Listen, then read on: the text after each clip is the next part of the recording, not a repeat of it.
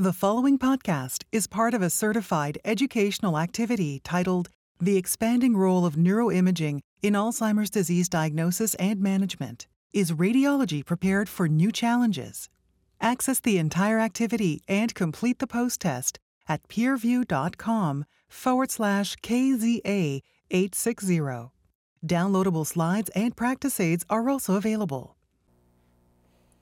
Hi, my name is Tammy Benzinger, and I'm from the Washington University School of Medicine in St. Louis. I'd like to welcome all of you to this educational activity on the role of neuroimaging in Alzheimer's disease. Joining me in this discussion are Dr. Greg Day from the Mayo Clinic in Jacksonville, Florida, and Dr. Jerry Barakos from the California Pacific Medical Center in San Francisco, California. Let's start with an overview of the evolving world of Alzheimer's disease management. Our topic today is the expanding role of neuroimaging in Alzheimer's disease diagnosis and management. Is radiology prepared for new challenges?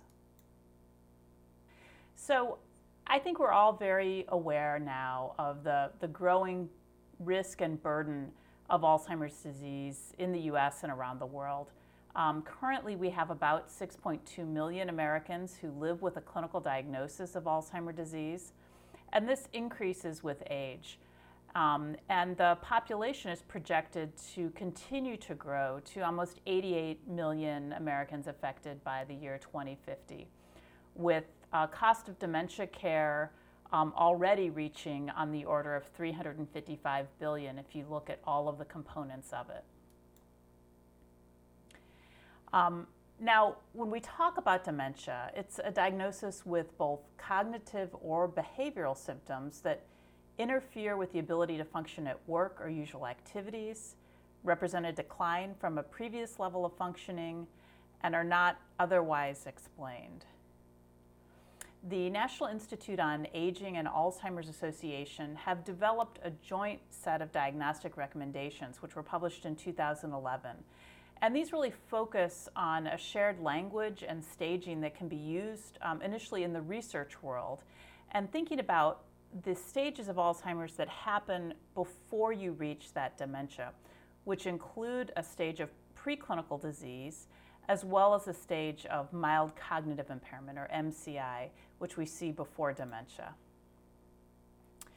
And if, if we look at this, um, at the way that we're starting to think about how it comes together, dementia is really that very, very last stage of the disease with um, changes happening years and years before that, um, which include proteinopathies, so protein deposits in the brain in the form of beta amyloid plaques, as well as tau pathologies with neurofibrillary tangles, and brain structural changes that we can measure on an MRI as atrophy, and all of these things coming together before that dementia happens.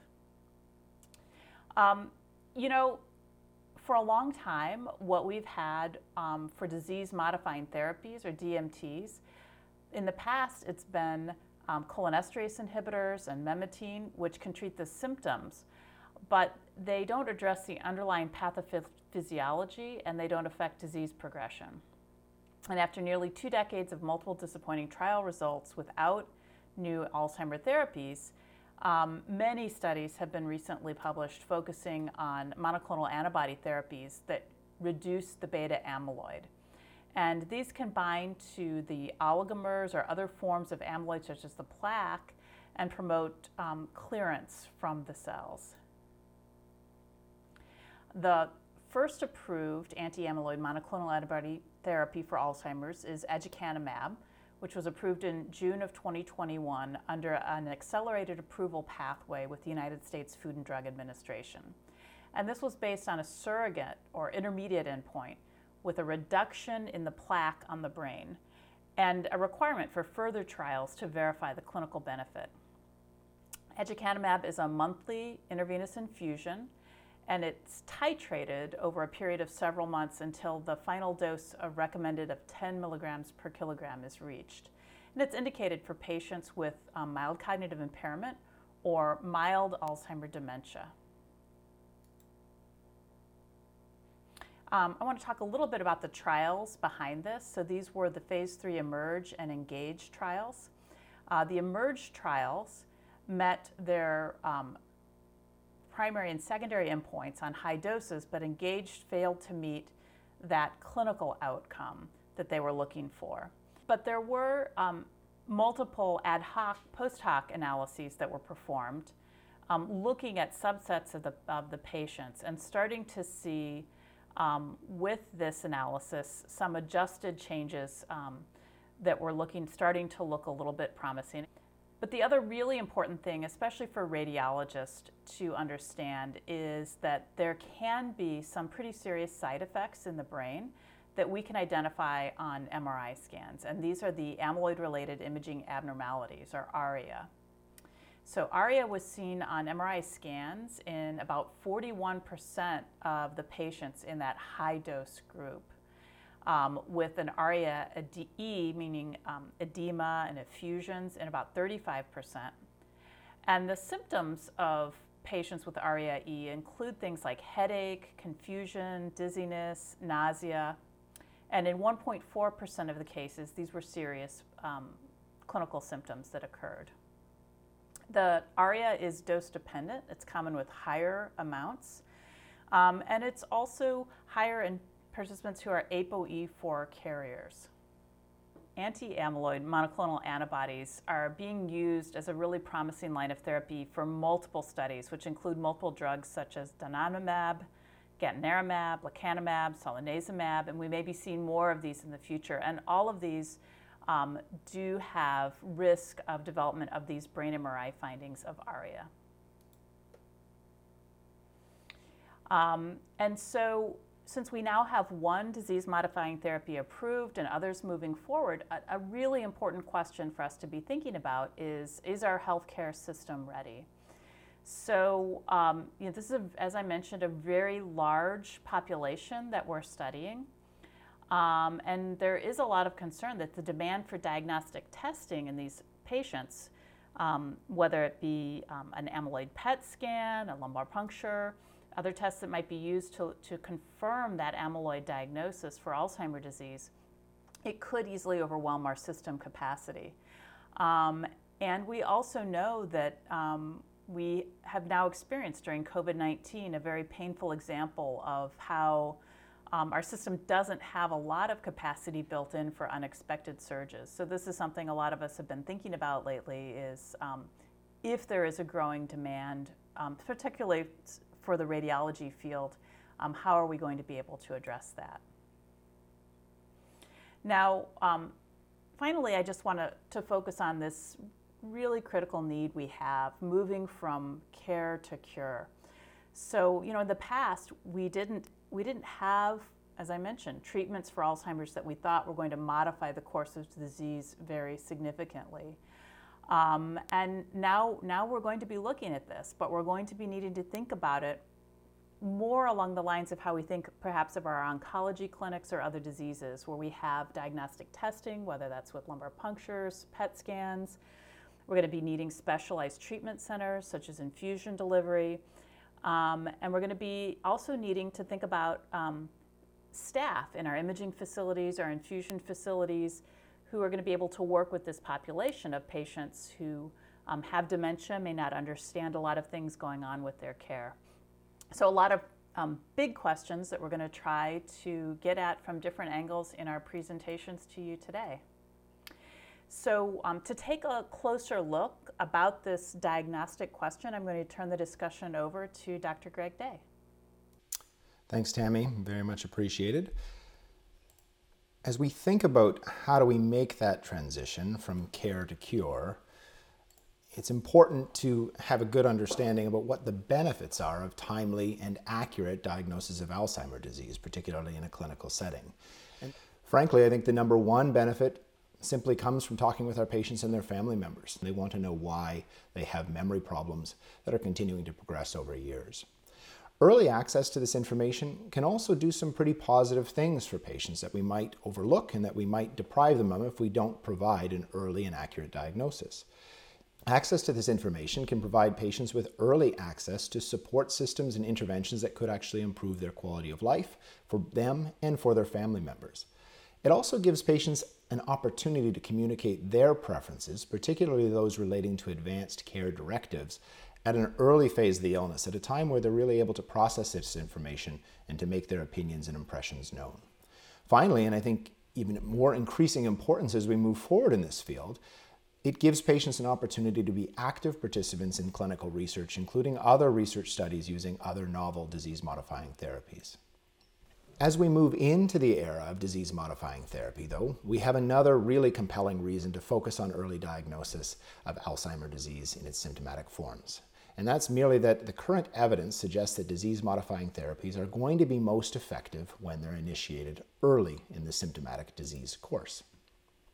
This statement, this opinion, is in line with what the American Academy of Neurology has said in a recent report, concluding that there are insufficient grounds right now to warrant offering aducanumab to patients who have moderate or advanced dementia due to Alzheimer's disease, or to patients without biomarker evidence of brain beta amyloid.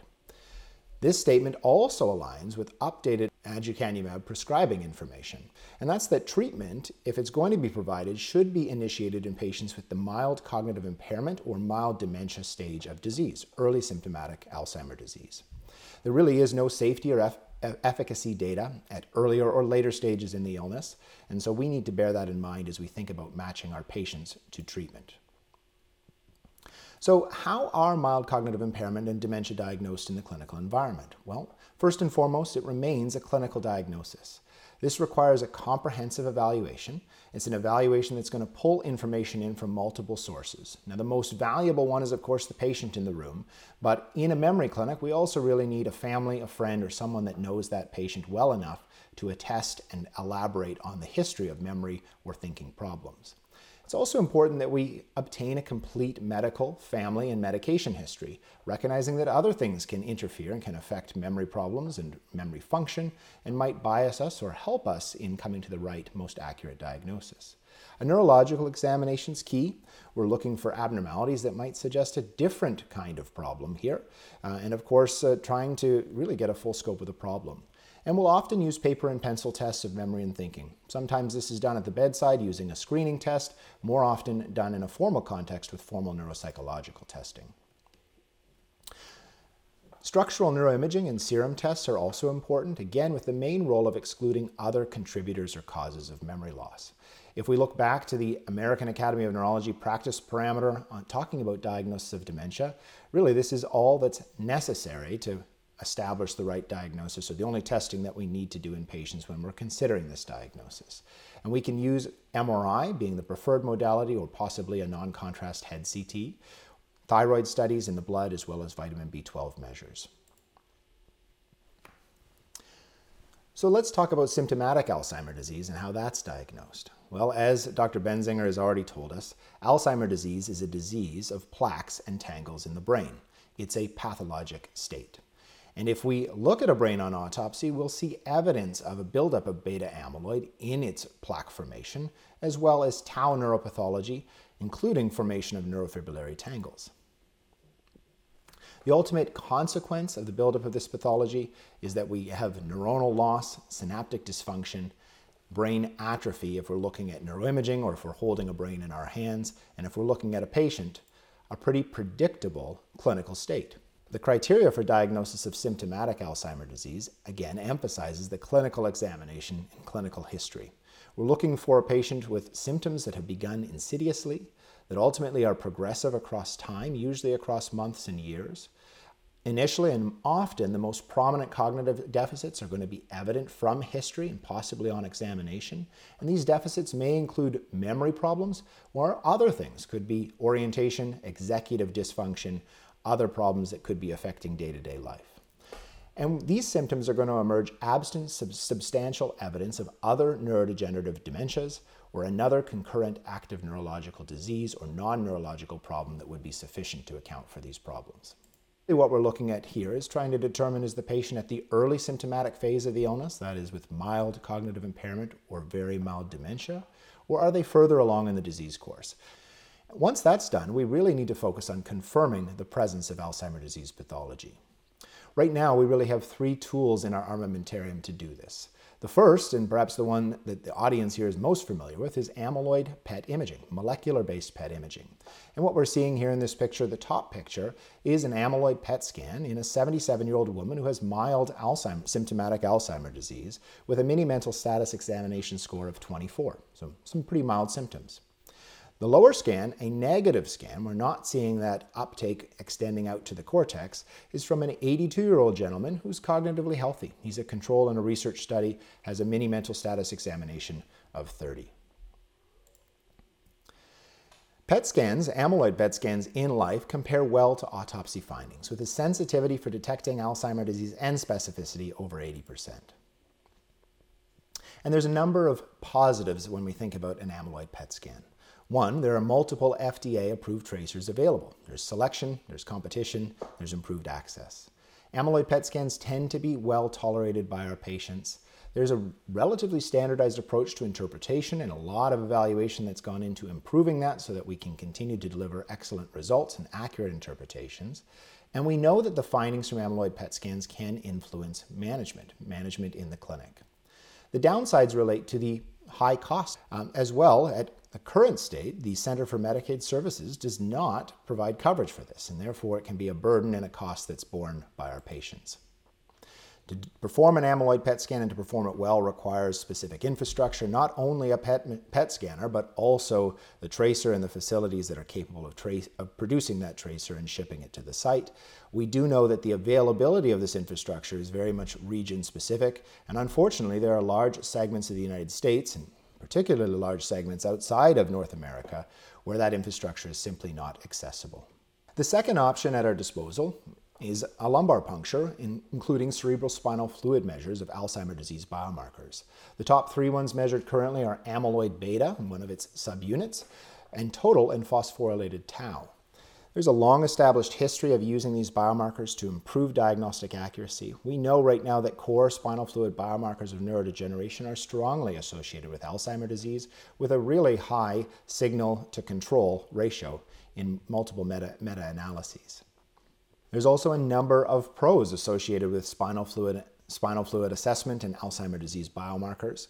One, and maybe most important to our patients, there is coverage for the, for the cost associated with this, both for the cost of the lumbar puncture and also for the cost of the test measures through CMS.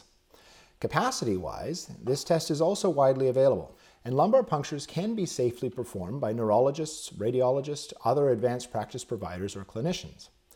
Again, as I've said, there's also a long history of use of these biomarkers in the research and clinical setting. The downsides, lumbar punctures continue to be perceived as invasive, both by many practicing clinicians and providers, but also by our patients. There are relative and absolute contraindications to a lumbar puncture. That includes use of antiplatelet agents or anticoagulants and other health issues that may overlap with our patients with Alzheimer's disease and dementia. The test characteristics also vary by sampling and measurement method. And so we need standardization there. You really need to know how you're collecting it and where you're sending it. And there are complications that can evolve after a lumbar puncture, including things like a post-dural puncture headache. There's one other possible, uh, possible means to do this, and that may be by measuring ratios of amyloid beta in the blood. Emergent research, and this is recent research, suggests that plasma measures have good concordance with amyloid PET and spinal fluid findings, and therefore may be a valid and useful way of evaluating for Alzheimer's disease pathology in our patients. The pros associated with this are pretty obvious. Blood tests are common. They're non-invasive and widely available, can really be ordered and performed by almost any health provider, and there are measures now that are CLIA approved, and so increasing standardization. The downsides again relate to cost. Without, without knowledge about coverage for this yet, we're not sure who's going to bear the cost, and the cost can be substantial. Test performance, as with spinal fluid, also varies highly by the assay and measurement method. And right now, there are no CLIA approved measures of other biomarkers such as tau. And perhaps most limiting, we're waiting for those validation studies that include typical clinic patients to show that the results from our research population really stand up and that this can be used more broadly. So what are the implications when we take all these findings together for our practicing neurologists? Well, I think we have a role and an important role in educating our referring clinicians. We want to encourage those referring clinicians to proactively inquire about memory loss, to take subjective complaints seriously in their patients.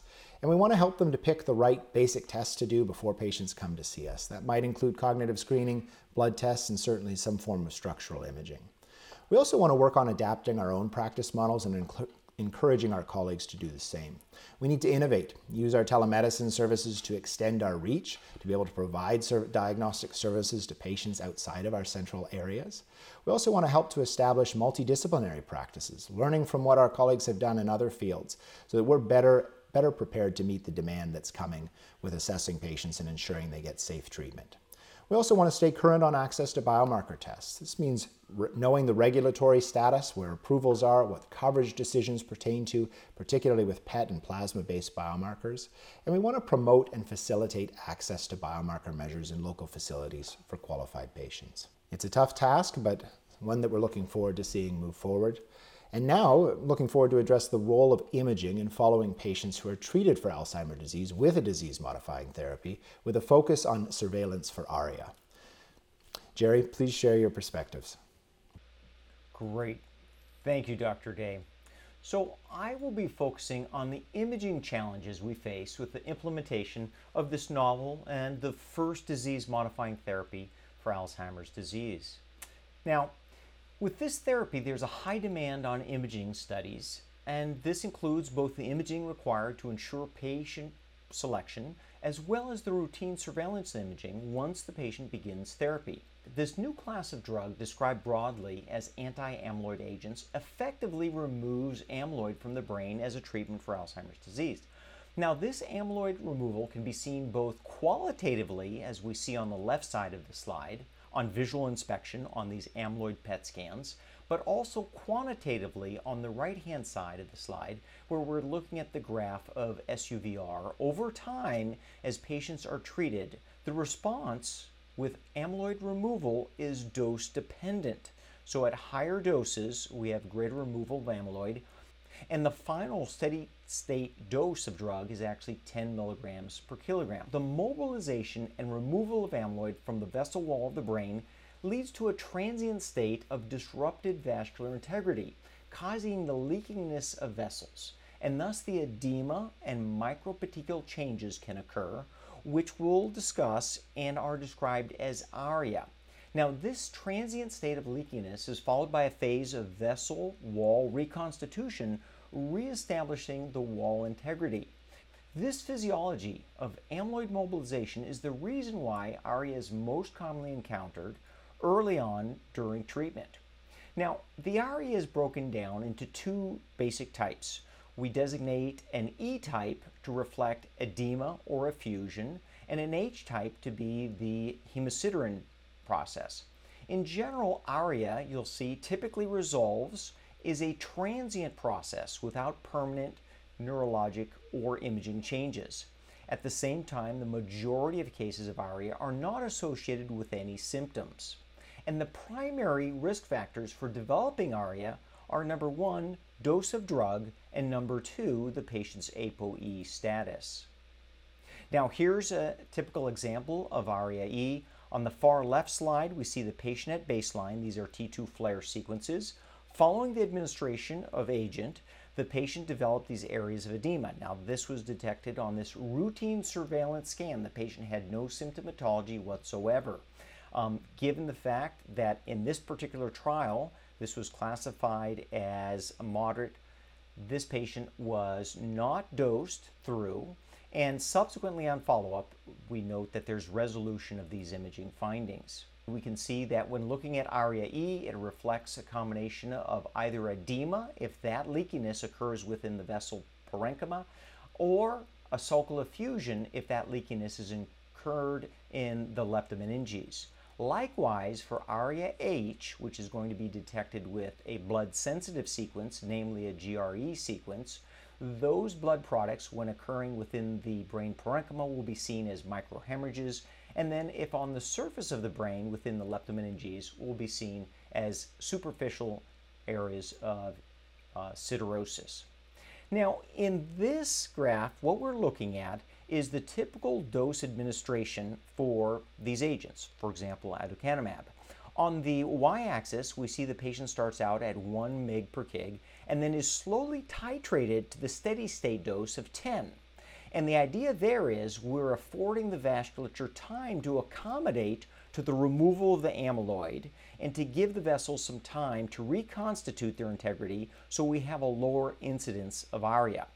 What you'll see is that within the trials, MR imaging was performed at specific times. For example, after baseline and following treatment with both several doses of both 1 and 3 mg per kg, before advancing to 6 milligrams per kilogram, the patient would undergo an MRI scan to determine whether there was ARIA. Now, depending on the extent of ARIA, that information is used to determine whether, if it's mild, you'll dose through the ARIA, or in some cases, moderate or severe, you would actually stop. And in trials, it varied from trial to trial what would be done for moderate. Now, in the following slide, we have simply broken out the two main groups of individuals ApoE non carriers, which is the lower bar, and the higher bar is the ApoE4 carriers. So, this is a very important point because knowing the ApoE4 status of the patient will give you insight to their likelihood of developing ARIA, which is significantly higher with the ApoE4 carriers. So these are time points where patients are being dosed with agent, and you can see there's going to be an incremental increase in agent at each of these points. And for example, MRI is being recommended prior to T5, which is the fifth dose as the patient is about to escalate to 6 milligrams per kilogram. Now, in brief, when we look at the incidence of ARIA, um, Dr. Benzinger outlined that the key risk factors, again, are ApoE carrier status as well as drug dose, and overall, about a third of the patients will experience um, this ARIA-E condition. Now, turning to ARIA-H, referring to microhemorrhages and siderosis, the main point to be made here has to do with the fact that we're talking about lobar microhemorrhages and siderosis. We are not talking about the microangiopathic changes or senescent mineralization that occurs in the deep gray matter. We are focused on the lobar microhemorrhages, which are the characteristic features that you'd expect and see in cerebral amyloid angiopathy. So now the majority of individuals who had ARIA were asymptomatic, but when patients were symptomatic, the symptoms range from headaches to dizziness and nausea. So in trials, there were two metrics used to determine whether a patient would continue with dosing or undergo dose escalation, as opposed to undergoing a stop in drug administration. And the first was the presence of symptoms. At any point in time, if a patient develops symptoms, that would be a reason not to continue dosing. At the same time, that would be a reason oftentimes to perform an MR scan to evaluate for the potential development of ARIA. The other metric determining whether a patient would continue with dosing or undergo dose escalation was the presence of ARIA and its severity. Now, when classified as mild to moderate, in most cases, those individuals would be dosed through. However, if there was severe ARIA or symptomatology, the patient would not be dosed. Typically, the patient would undergo then a follow up scan to demonstrate resolution or stability of ARIA H or resolution of the ARIA E. So, in summary, if a patient has symptoms, treatment is suspended. And if the patient is asymptomatic, it depends on the severity of the ARIA to determine whether they will continue with treatment. In terms of ARIA monitoring protocols, obviously there would be a tremendous demand on the imaging medical system. Fortunately, we're able to use a pared down imaging protocol to evaluate these patients, consisting namely of three basic sequences. Number one, the T2 FLAIR to help us identify the presence of ARIA-E. Number two, a gradient recalled echo sequence, allowing us to detect the hemosiderin products. And finally, a diffusion weighted scan for purposes of problem solving. Finally, the presence of a standardized or structured reporting protocol is useful to ensure that the radiologist pays particular attention to addressing the potential presence of the ARIA E and ARIA H, which of course is important to help the clinician determine what will be done with the patient's dosing paradigm. Now, we do have this classification schema to help us differentiate the different types of ARIA and its severity in terms of ARIA E and ARIA H, both microhemorrhages and superficial siderosis, are graded into mild, moderate, and severe categories. And this information, of course, will be important to the clinician when making the decision on whether to continue dosing the patient. And in closing, I want to touch on the interpretation of these ARIA findings, which can be quite varied and can mimic a variety of disease conditions. So, in that regard, I'd like to show four separate examples of ARIA E. In each of these cases, the patient was asymptomatic, and these findings were noted on routine surveillance imaging. On the top row, we have the patient findings following the administration of treatment, whereas on the bottom row, we have their baseline scan. And in the first case, we can see that there's an area of sulcal enhancement that could mimic the presence of a subarachnoid hemorrhage. In the second case, we have a large zone of temporal lobe involvement, which could mimic something such as either a venous thrombosis or a temporal cerebritis related to HSV. In the third case, we have bioccipital involvement that could be quite similar to PRES. And in the fourth example, we have an area that could represent an infarct. So in these cases, we would correlate clinically to ensure that the patient, for example, in the first case was not having uh, severe headaches with nuchal rigidity um, or is not having seizure activity. And so these are the key features that are important to help us differentiate uh, these imaging findings from true pathologic findings. So now I turn it back to Dr. Benzinger to give us our closing comments. Thank you so much, Dr. Barakos, Dr. Day. This has been um, really great um, discussion today.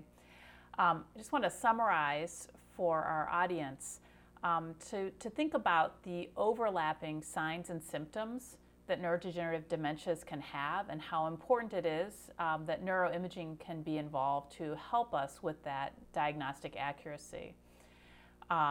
You know, we talked a lot about getting those baseline tests, such as a structural MRI, which is actually going to become, we now understand, much more important in the future as we'll also be able to um, use that as our baseline for the development of ARIA, um, as we've seen here.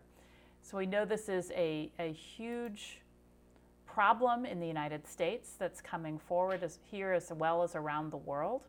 Um, and hopefully, um, by participating in this activity, those of you in the audience will feel a little bit better prepared to help take care of this important patient population. Thank you so much, Greg and Jerry, for your insights. And I hope all of you have found this activity informative and useful for your practice. This activity is certified by Medical Learning Institute Incorporated. This activity is developed with our educational partner, PVI, Peerview Institute for Medical Education. Thank you for listening. Download materials and complete the post test for instant credit at peerview.com forward slash KZA 860. This activity is supported by an educational grant from Biogen.